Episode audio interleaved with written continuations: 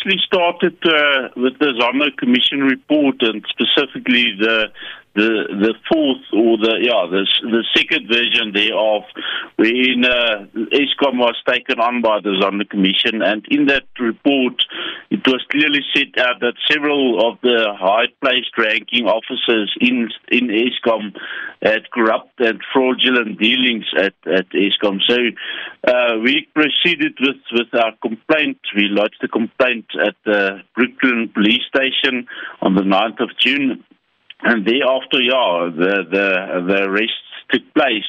So yeah, we are we are quite happy with with the arrest, but we it's unfortunate that these types of matters actually happened in 2015, and now only about what seven years later, there's there's uh, arrest being taken place. So mm-hmm. it took a lot of long time, but yeah, we are happy with the arrest. Now, now some would argue that Matshela Koko was involved with uh, with Eskom, but why the arrest of his wife Mosima and his stepdaughter Koketso? Yeah, it's an intricate, long story, but what happened is in 2015, uh, a, con- a contract was given to to ABB, which is a Swedish company. Uh, that happened after the contract was, we say, and it seems ostensibly that that's the case, that the contract was, was stopped with another firm, with Siemens. It was stopped with Siemens, and then it was uh, given by Mr. Carker and his cronies to ABB.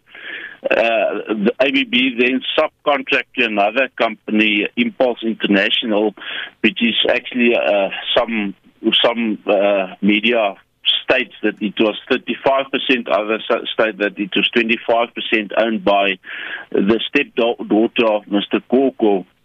So approximately 500 million went to of the of the 2 billion contract was given to uh, uh, Impulse International and about 30 million of that amount of that 500 million was uh, uh, was given to to uh, his stepdaughter approximately 14 million was given to his wife. So yeah, it's an intricate story, but a lot of subcontracting, and at the end of the day, it seems that a lot of money has flown to to Mr. Koko's wife and his stepdaughters.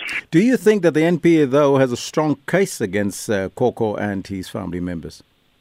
Yeah, I think so. Uh, uh, what I actually like what they have done is they have they've uh, uh, they didn't try to to get the sink and everything against Mr. Koko. They handpicked one uh, good case uh, where we assume have a lot of evidence and a lot of testimony uh, that can put Mr. Koko away. So only one of well, there's actually about 25 charges, but it's mostly based on the one dealing that took place in 2015.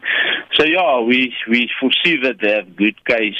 There's actually in our um, complaints that we lodged, we also lodged uh, fraudulent and corruption uh, uh, cases for dealings with Trillian and, and other companies as well.